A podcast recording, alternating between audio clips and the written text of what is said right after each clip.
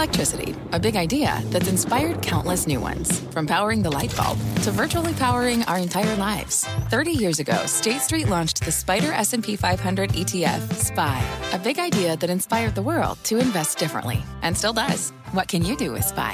Before investing, consider the fund's investment objectives, risks, charges, and expenses. Visit ssga.com for a prospectus containing this and other information. Read it carefully before investing. SPY is subject to risks similar to those of stocks. All ETFs are subject to risk, including possible loss of principal. Alps Distributors, Inc. Distributor. Homes.com knows that when it comes to home shopping, it's never just about the house or condo. It's about the home. And what makes a home is more than just the house or property. It's the location and neighborhood. If you have kids, it's also schools, nearby parks, and transportation options. That's why Homes.com goes above and beyond to bring home shoppers the in depth information they need to find the right home. And when I say in depth, I'm talking deep. Each listing features comprehensive information about the neighborhood, complete with a video guide. They also have details about local schools with test scores, state rankings, and student to teacher ratio. They even have an agent directory with the sales history of each agent. So when it comes to finding a home, not just a house, this is everything you need to know, all in one place. Homes.com. We've done your homework. My mission is simple to make you money. I'm here to level the playing field for all investors. There's always a bull market somewhere, and I promise to help you find it. Mad Money starts now. Hey, I'm Cramer. Welcome to Mad Money. Welcome to Cramerica. Other people want to make friends. I'm just trying to save you some money. My job is not just to entertain you, but to educate and teach. So call me at 1 800 743 CNBC or tweet me at Jim Cramer. Every night I come out here for two big reasons. The first is obviously I, I like the attention. But the second and more important reason is that I want to help you build and preserve your wealth. We live in a world where it's increasingly difficult to become rich if you weren't born that way. And love it or hate it, I believe that the stock market is the best ladder we have in this country for social mobility. There are millions upon millions of people in this country, but there simply aren't that many jobs that pay you a salary fat enough to actually make you rich. Even if you're a total cheapskate and save nearly every single penny you earn, the truth is, if you want to become really wealthy in this country, unless you're born with a silver spoon in your mouth, that means planning your financial strategy for an entire lifetime. Even if you don't have a super high paying job, as long as you can save a decent chunk of your paycheck and then invest it wisely year after year, you can make your wealth grow to the point where you become, if not filthy rich, then at least the very least financially independent meaning you don't need to worry about your job security or where your next paycheck is going to come from. And you'll be able to retire easily without the need to rely on Social Security, which, for all we know, might not even be around when some of our younger viewers hit retirement age. That's why tonight, tonight I want to help you figure out the best way to manage your money in order to help achieve real financial independence. House of pleasure. But in order to do that, we need to talk about the concept of generational investing. Because the kind of strategies that make sense when you're young and in your 20s are very different from the sort of things you should be doing when you're middle aged or a senior citizen for that matter. We don't talk enough about that on Mad Money. Tonight's different. But there's one constant when it comes to managing your finances, no matter how old you are. And that's the fact that you will never get a better opportunity to make your money work for you than by investing in the stock market. Even when we're in a bear market, when the action is treacherous and volatile and it feels like stocks go down every single day, when you take a long term view, it's easy to see that the stock market is by far the most effective method of wealth creation out there. Sure, it might go down for weeks, for months, it might go down for years. It might crash like it does upon occasion. But if you take the, the long view, the very long view, stocks tend, excuse me, stocks tend to go higher. And I don't say that as some sort of Pollyanna. When I got started in the business in the early 1980s, the Dow Jones Industrial Average was trading in the 800s. And despite multiple bear markets between then and now, the Dow currently stands what you might call well above that mark, right? That represents a pretty fantastic amount of wealth creation. And that's why I'm so adamant that no matter how old you are, no matter how wealthy you are, you really should have some of your money socked away in this, in the stock market. And for those of you who are concerned that the market's rigged, that it's dangerous, that it's simply too unreliable or unsafe a place to trust your savings, can I give you some historical perspective right now? If you go all the way back to 1928, that's right, before the great stock market crash that preceded the Great Depression, through the end of 2014, the average annual return for the S&P 500, including dividends, is about 10%. Show me an asset class with a better average return.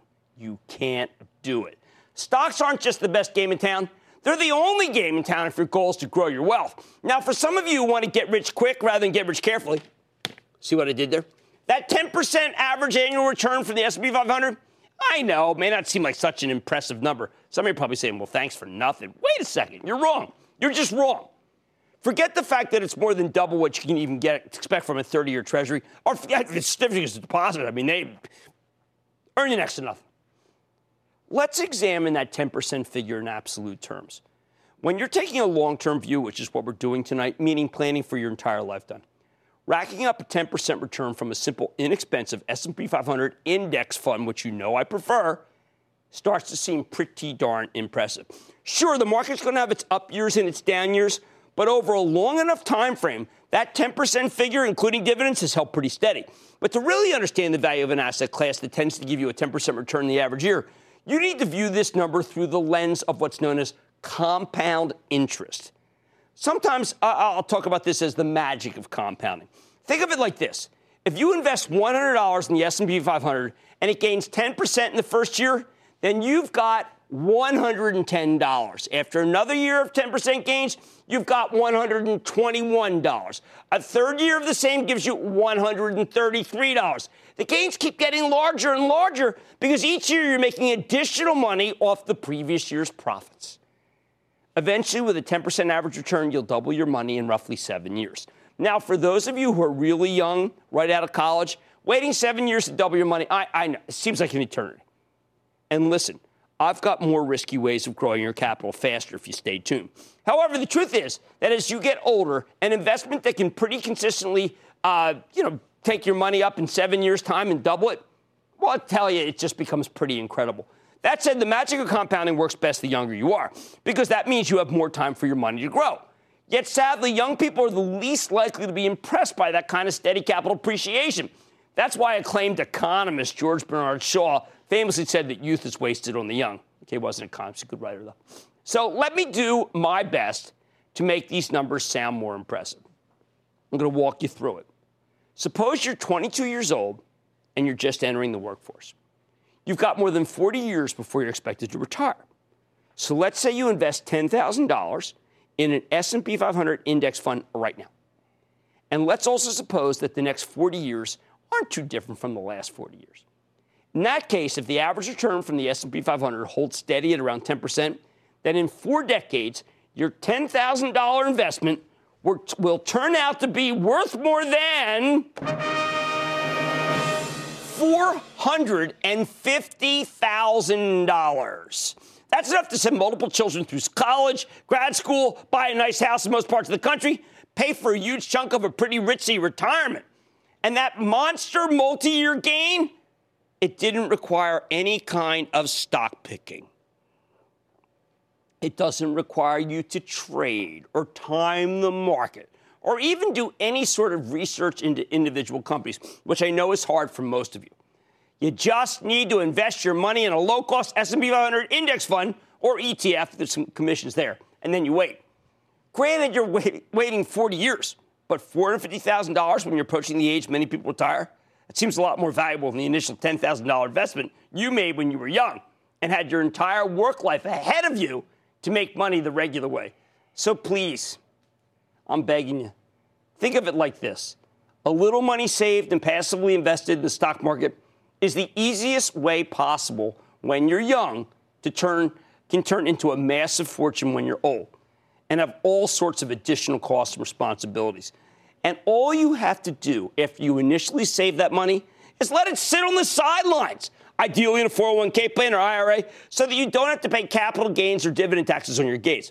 The same logic applies if you're 30 or 40 or even 50, but you get a lot more bang for your buck if you start younger. Which brings me to the bottom line. Even if you don't have time to do homework, the stock market is still the best tool out there for growing your wealth. And thanks to the magic of compounding, the earlier in your life you start investing in the market, the bigger your long term capital gains can be. And of course, it's not just, not just capital gains, but also dividends. Everything gets reinvested. Let's go to Brenton in New Mexico. Brenton. Jim Cramer, big booyah from the land of enchantment. How are you, sir? I am good. How about you? I'm doing fine, thank you. Hey, uh, general question: uh, mutual funds and index funds uh, claim uh, min- minimizing single stock uh, risk, right? Uh, but inherently, though, isn't it fair to say that mutual funds and index funds have other risk that you would avoid with uh, a, a, single stock portfolio? Absolutely. And I think that that's why I always suggest that there be two portfolios. There should be that uh, capital preservation and, and somewhat appreciation fund. That is going to be, we put that aside for retirement, and that should be in a diversified fund. I prefer to be an index fund. And the rest should be mad money. A sliver of it, though. Mad money, we pick individual stocks. That's why we call the show Mad Money. I don't want the bulk of your portfolio in individual stocks. There's too much single stock risk. But I want you to be able to pick stocks, and I know you want to do it, or you wouldn't be watching the show. Brian in Oklahoma, Brian. Thanks for having me. First time investor. How do you how do you value a company's one company versus another? Measure their value. Well, we spent a lot of time in Get Rich Carefully talking about that, and what you're really trying to do is measure the future earning stream. And if you can measure the future earning stream, you can figure out what you'll pay for that earning stream now. And what really matters is that if you take a longer term view, you can get a feel for what that stock might be able to give you for dividends and capital gains. Dividends tend to be for capital, uh, for you know, preservation, and then the capital gains is cap is for the appreciation stream. I want you to have a little bit of both, but you got to be thinking about what a company can earn in the future. That's what dictates stock prices. This show is about helping you build and preserve your wealth. And the stock market is the best tool out there to do that. A lot more Mad Money ahead, including the four-letter word of invest of the investing world. What it is and why the conventional wisdom about it is all wrong. Plus, I'm not pulling any punches here. What you absolutely must not be doing in your retirement account. And I'm unveiling the rules you need to navigate in a bear market. So stay with Cramer. Don't miss a second of Mad Money. Follow at Jim Cramer on Twitter. Have a question? Tweet Cramer. Hashtag mad tweets. Send Jim an email to madmoney at cnbc.com or give us a call at 1 800 743 CNBC. Miss something? Head to madmoney.cnbc.com.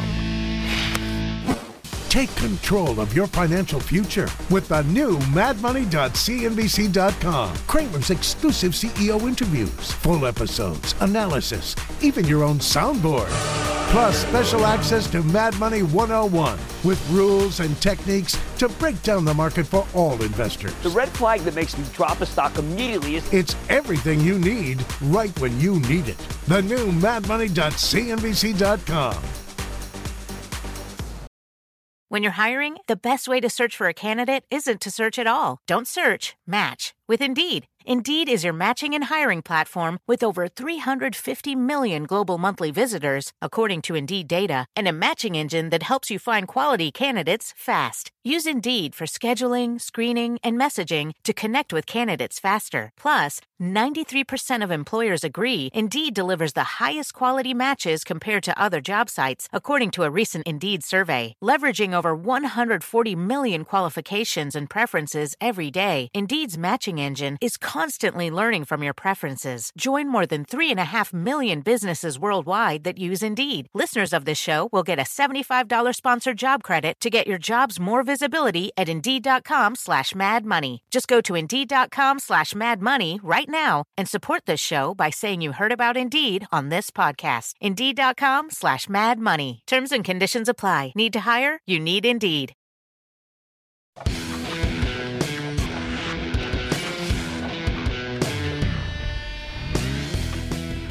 Tonight, we're talking generational investing, meaning how to handle your finances depending on whether you're old or young or somewhere in between. As much as many of us might not want to admit it, the rules in this game can be totally different depending on what age you are. Nobody would suggest that a retiree pour all of his or her money into high risk speculative stocks that could either have enormous upside potential or go all the way to zero and absolutely wreck your portfolio. But just because some of this may sound straightforward doesn't necessarily mean that it's obvious or standard, which is why I'm taking the time to go over the really important differences depending on where you are in your life cycle. Now, I always tell you you need to have two discrete piles of cash your retirement portfolio, which is more conservative and should be invested through tax favored vehicles like a 401k, IRA, and then your discretionary mad money portfolio, hence where the name comes from, where you can start taking a few more risks with your money once you've already topped out your retirement fund. No matter how old you are, retirement objectives must always come first. I love to play with the discretionary mad money side of things. That's why this show's about. But the truth is that a bet on your retirement is a bet on your own longevity. You want to live for a long time, and you shouldn't have to work your fingers to the bone. That means planning for retirement from the moment you get your first paycheck. Regular viewers here know my rules no matter who you are, the first $10,000 you invest in the market should go straight into a low-cost index fund or ETF that mirrors the S&P 500.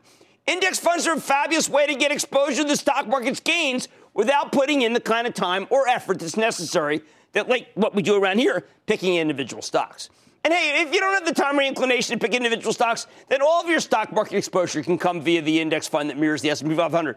I'm fine with that.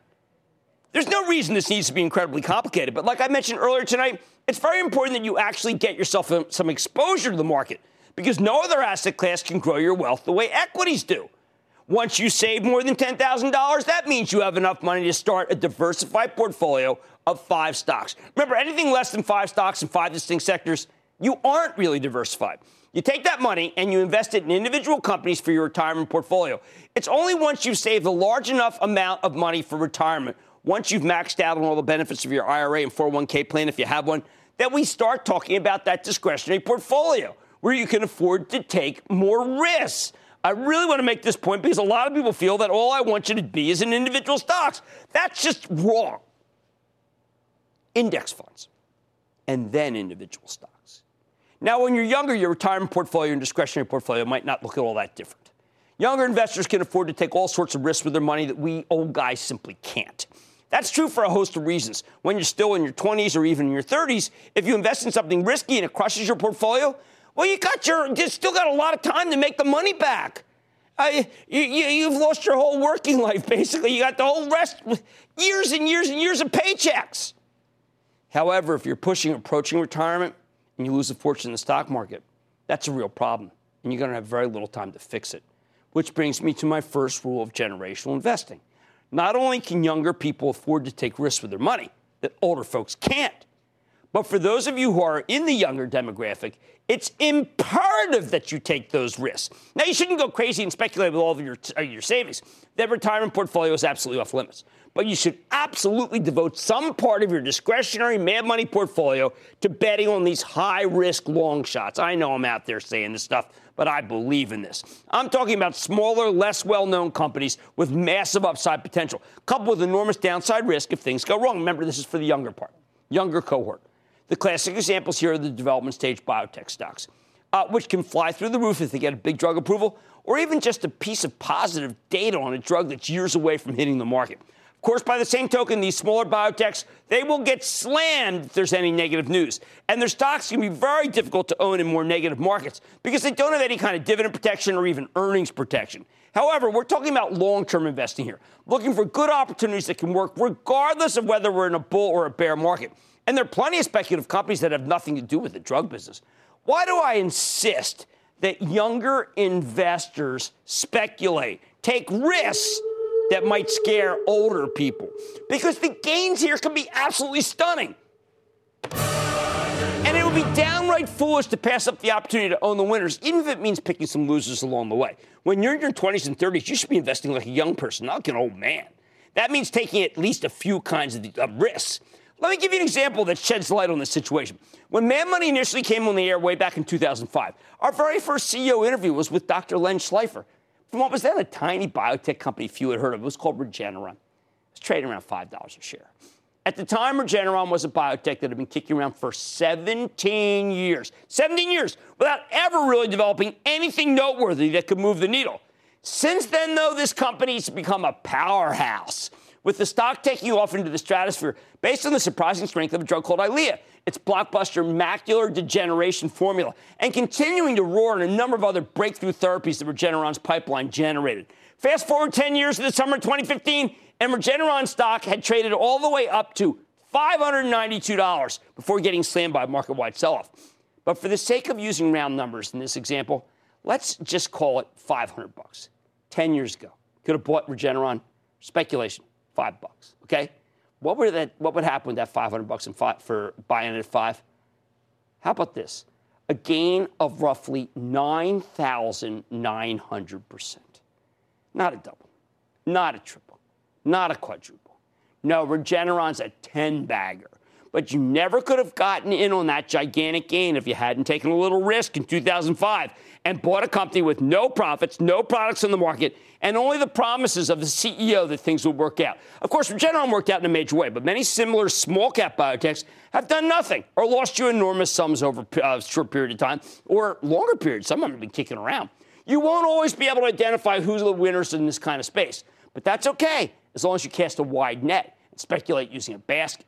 If you've taken small positions in 10 of these little speculative biotechs, I'd say nine of them are going to zero. As long as the 10th one was Regeneron, you still would have made a monster gain. This should only be one small part of your diversified Mad Money portfolio, but it absolutely belongs there because the risk reward of trying to find these speculative winners absolutely makes sense when you're young.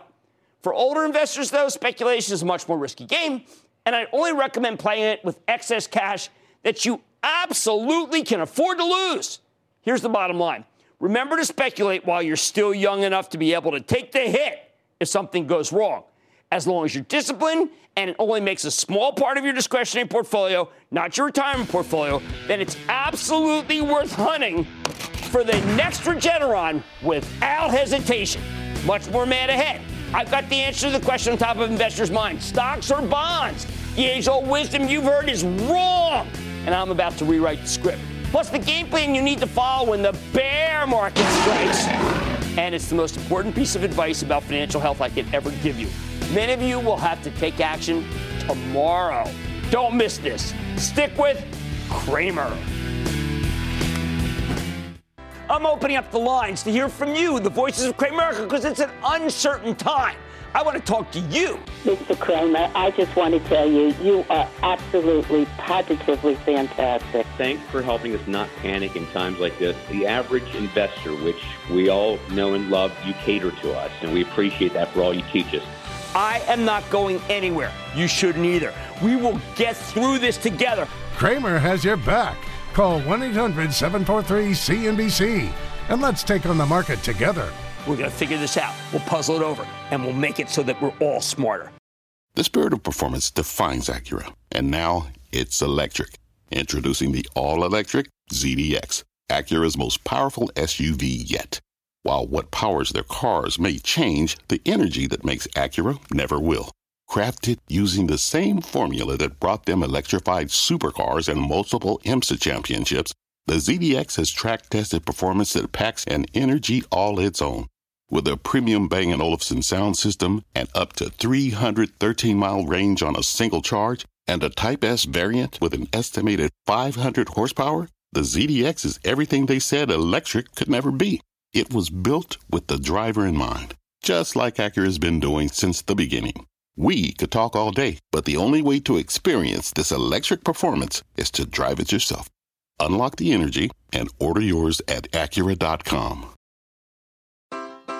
Take your business further with the smart and flexible American Express Business Gold Card.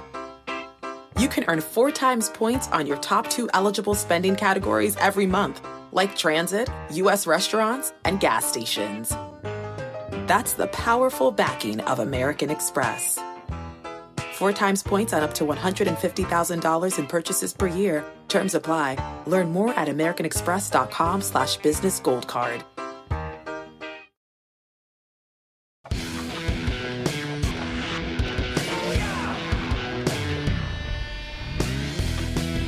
To address a major issue that I have to admit I don't spend enough time discussing here on Mad Money. I'm talking about the question of stocks versus bonds. Now, there's a good reason why you don't hear me recommending that you invest in bonds very often. And it's not just because this show is about stocks. The fact is, ever since the Great Recession, interest rates have been held down to incredibly low levels. And therefore, bond yields, like the return you get from owning, say, U.S. Treasuries, have been absolutely paltry, both by historical standards and versus what you can get from safe dividend paying stocks. In general, for the last few years, even when the stock market has been getting absolutely pounded, bonds simply haven't represented very good values versus equities. That's why I've so often castigated you about the idea that excessive prudence can be the most reckless strategy of all. Because if you invest too much of your money in safe, virtually risk free U.S. Treasury bonds, you've basically been ensuring that you'll get a very low return on your investment for many years to come. All in all, if you want to grow your capital, and after all, that's what investing is supposed to be about, then, like I've said before, stocks are still really the only game in town, even after, what can I say, so many years. However, I don't want to make it sound like I'm poo pooing bonds altogether. There is absolutely a place for bonds in your portfolio. It's an essential place, especially as you get older. Here's the crux of the issue, though. Even though I believe that stocks are the best way for you to grow your capital over the long term, even in moments when U.S. Treasury yields are at historically low levels, at the end of the day, Stock investing and bond investing are about two entirely different things. Stocks are the tool you use for capital appreciation, meaning turn your money into more money. But bonds are all about capital preservation. They protect your money and give you a nice and steady, albeit small return that's still big enough to offset the impact of inflation for the most part. You invest in stocks so that you can risk your wealth uh, you have to generate even greater wealth. Okay, that's what it is. You invest in bonds to protect whatever part of your wealth you simply can't afford to lose. There it is. Which brings me to the generational investing aspect of this question. Depending on how old you are, there's a huge difference in how you should approach the very idea of putting your money into bonds. When you're young, investing is all about taking risks so you can get better returns. I've already explained how people in their 20s and 30s can get away with that attitude because you've got the rest of your working life to make, make back any potential losses. But as you get older, you'll have more and more wealth that you simply can't afford to lose it especially in your retirement accounts. Now, bonds are a staple of saving for retirement because U.S. Treasuries are the closest thing to a risk free investment out there. But most financial experts will tell you that you need to own a lot more bonds a lot earlier in your lifetime that I think is truly necessary. You'll never get rich from owning treasuries, though. Even if you invest in 30 year U.S. treasuries, our government's longest dated bonds with the highest yields, their low returns simply don't produce much in the way of capital appreciation. Let's say, simply for the sake of this example, that 30 year Treasury bonds, let's say they're yielding 3.5%, relatively low level for historical standards. That is much higher than the 2.5 to 3.25% range we saw in the first nine months of 2015. With that 3.5% yield, as long as you reinvest your coupon payments back into treasuries, you might double your money in 20 years. Remember, the average historical return for the S&P 500, the benchmark for U.S. stocks, is 10% annually, which will let you double your money in a little more than seven years. So if you're under the age of 35 and you own a bunch of bonds with the idea that they'll slowly but steadily make you money, see, I think you're being way too cautious. I know it puts me out there, but you know what? I- have been around. That's how I feel. Even in your 401k, your IRA, you want to be very heavily weighted towards stocks while you're young particularly because these tax advantaged retirement vehicles allow you to avoid paying capital gains taxes or dividend taxes, allowing your gains to compound tax free year after year after year. I've told you how great compounding is. But as you get older, owning treasuries, especially your retirement fund, becomes absolutely essential. Because unlike the stock market, where you can lose enormous amounts of money in the blink of an eye, bonds really are safe. Once you've used the stock market to make yourself financially independent, you do want to funnel more of your money into U.S. Treasuries, where you know your investment won't somehow vanish overnight. Ideally, you do that by putting your cash in a cheap bond fund that mirrors the yield you get from long term treasuries. So let's get down to brass tacks. Precisely how much of your retirement portfolio should you keep in bonds versus stocks? Again, that depends on how old you are. I'm going to give you my rule of thumb, though. I don't think your retirement fund should have any bond exposure whatsoever until you turn 30. If you own bonds at the age of 25, you're wasting your youth. It's better to put your capital to work in the stock market where it can actually grow. In your 30s, I'm going to let you keep 10% of your retirement fund in bonds, or 20% if you're on the conservative side. Once you're in your 40s, I think you can go up to 20 to 30% bonds. In your 50s, I say 30 to 40%. And in your 60s, as you approach retirement age, all right, take it up to 40 to 50%. That's right, 40 to 50% bonds. Now, even if you retire, though, you know what? I still think you should keep a substantial chunk of your portfolio in the stock market. Post retirement, my recommendation is that you increase your bond exposure to 60 to 70%. Because once you stop working, you really can't afford to take too many losses with your investments.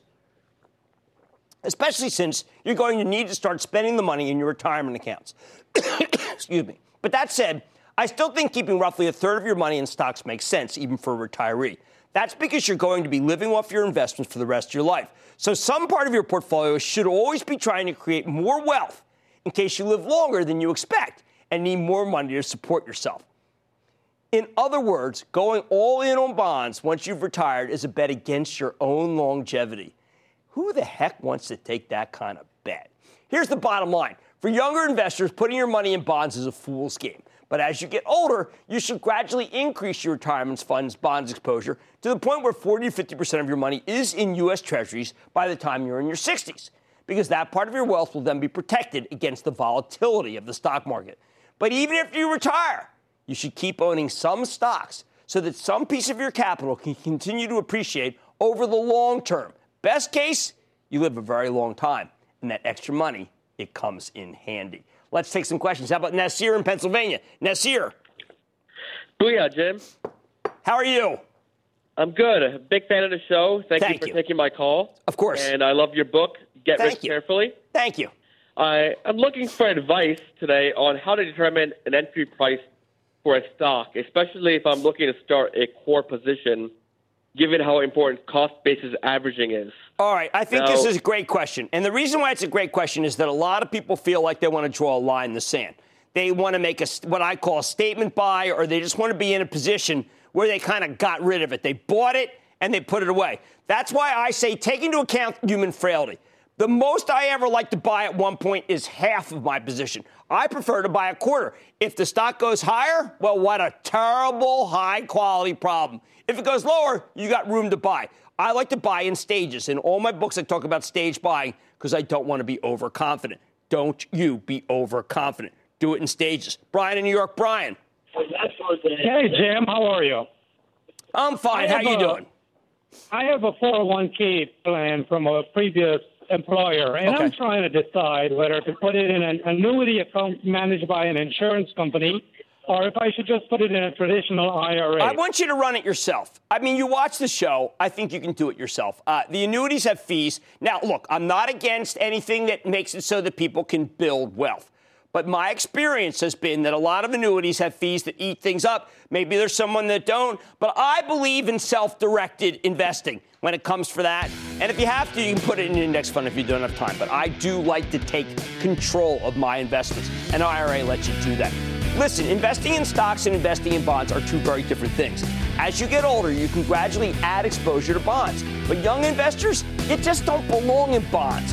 Still much more Mad Money ahead, including the playbook for when a bear market takes a bite of your money. Plus, I'm not kidding around about this. If you want to ensure a strong retirement, you're going to want to listen to my advice and take action tomorrow morning. Don't miss it. And I'm answering the questions you've been sending me on Twitter. So why don't you stay with Cramer? The earnings are relentless, and the schedule is grueling.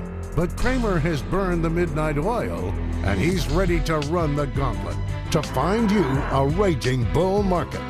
Powerful executives, scores of tough questions. All week, Cramer sits down with some of the market's most influential C suite players. Join Mad Money on air and online for must see interviews you can't afford to miss.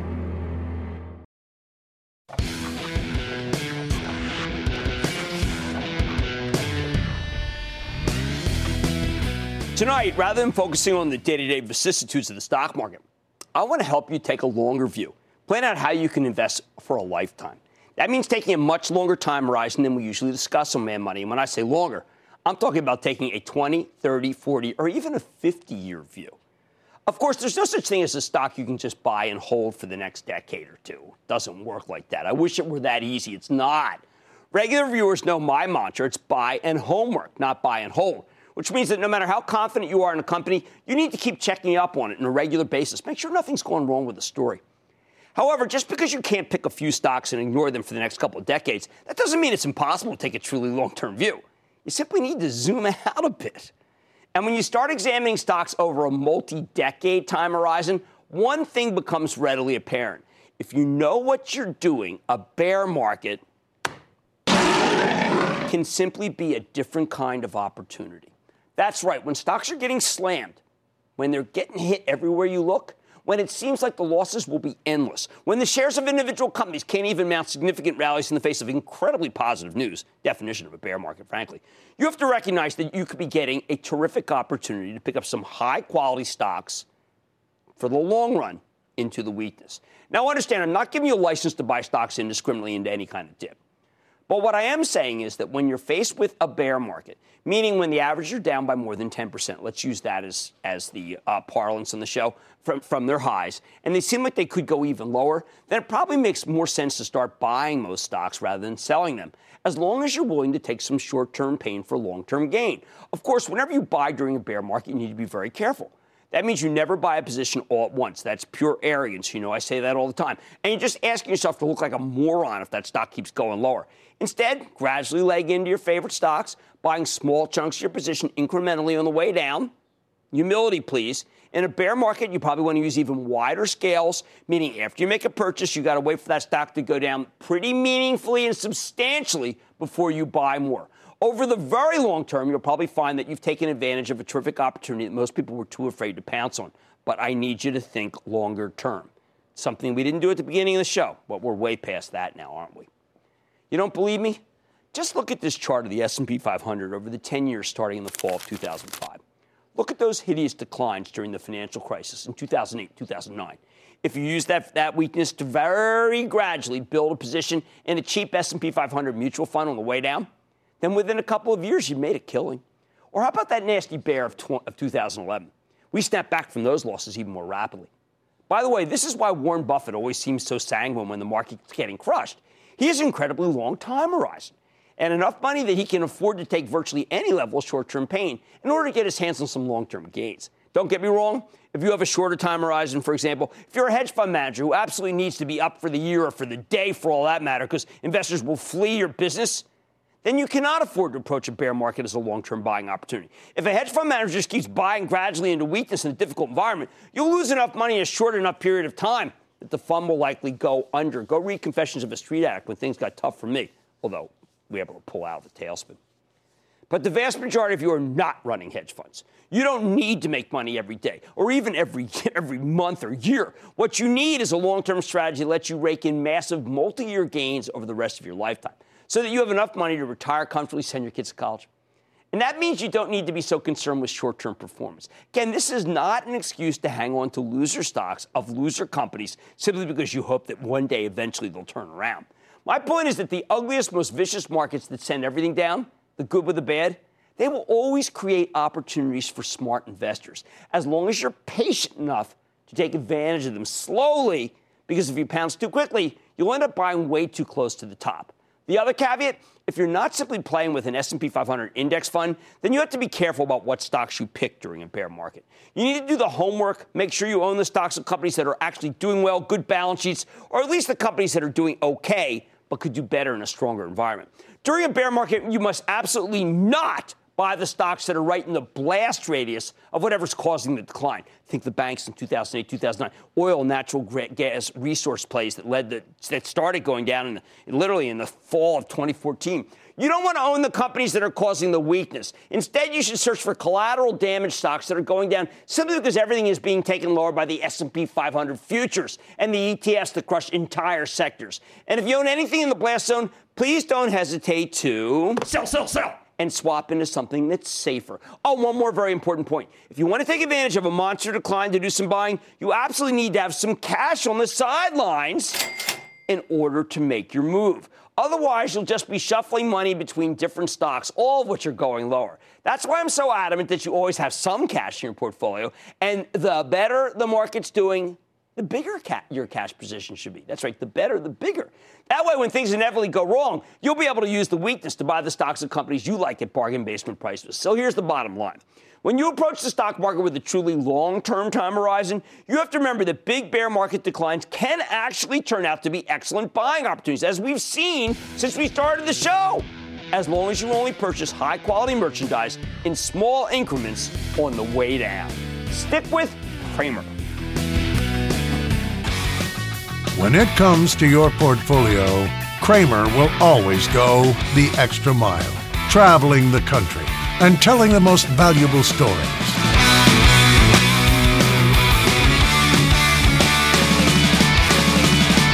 Start your investment journey with Mad Money and let Cramer help map out your financial future.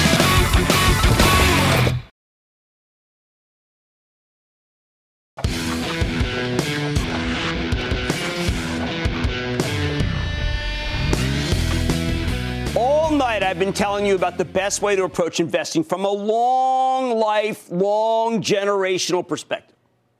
How to manage your money when you're young, when you're middle aged. Hey, when you uh, haven't you heard 60 is the new 50? And even once you retire.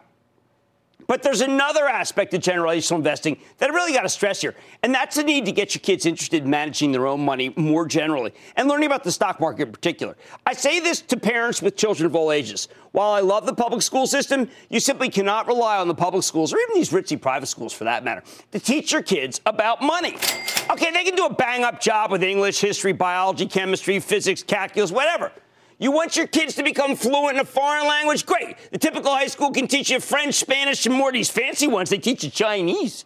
However, if you want your children to become fluent in the language of finance, you're going to have to do it yourself. I get the sense that personal finance is viewed as being too simple, too quotidian, so to speak, for most educators to even bother with. It's like beneath them. Your typical high school health class will help kids learn how to put a, a condom on a banana.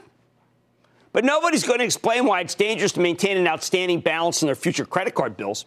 And believe me, you can't wait until after your kids go to college to teach them this stuff. Because at most institutions of higher education, students get bombarded with credit card offers that can seem irres- irresistible if they don't know any better. I took down five of them.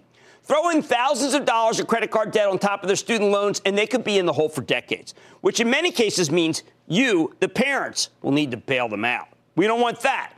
Yet raising financially responsible children isn't just about being a good parent. It's about not getting hit up for cash every month, even when your kids are well into their 30s.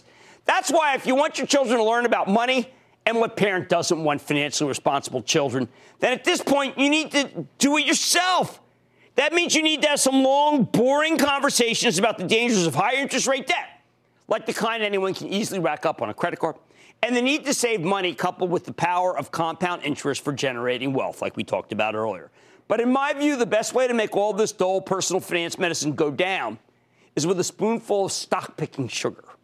In other words, starting at a fairly early age, I recommend giving your children gifts of stock in high quality companies that resonate with young people. My classic example here, I've been using it since the show started, is Disney. Give them a couple of shares a year for the holidays, starting when they're old enough to appreciate the big movie franchises, Frozen, Star Wars, whatever. And because Disney has so much going for it, so many blockbuster films planned up my, uh, over many, many years in the future, not to mention a terrific theme park business and solid television properties. By the time your kids are teenagers, I think their Disney holdings will show a nice game. There is no better way to demonstrate the power of saving money and investing in stocks than having your children actually make money in the stock market themselves and follow it along. And look, as much as I like Disney, you don't have to go with Matt, Mickey Mouse. It could be any high quality company that will resonate with somebody who's still in elementary school. Here's the bottom line the point of getting your kids interested in stocks early is simply that you need to teach them a better way to think about money. Rather than viewing cash as something to be spent, you want your children to learn that money is something that can be saved and invest it to create still more money at the earliest possible age. And look, if you don't want to do this for your children, do it for yourself. Because kids who can manage their own finances are kids who won't be begging you for moolah even after you've gone into retirement. Stick with Cramer.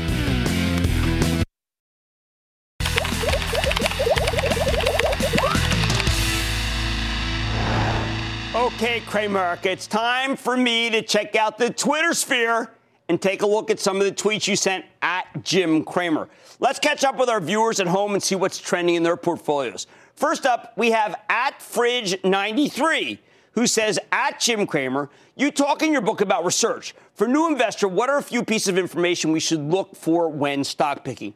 The first thing is I want you to know the product. I want you to know what it does. I want you to like it. Now, the reason why is because a lot of times stocks go down after you buy them.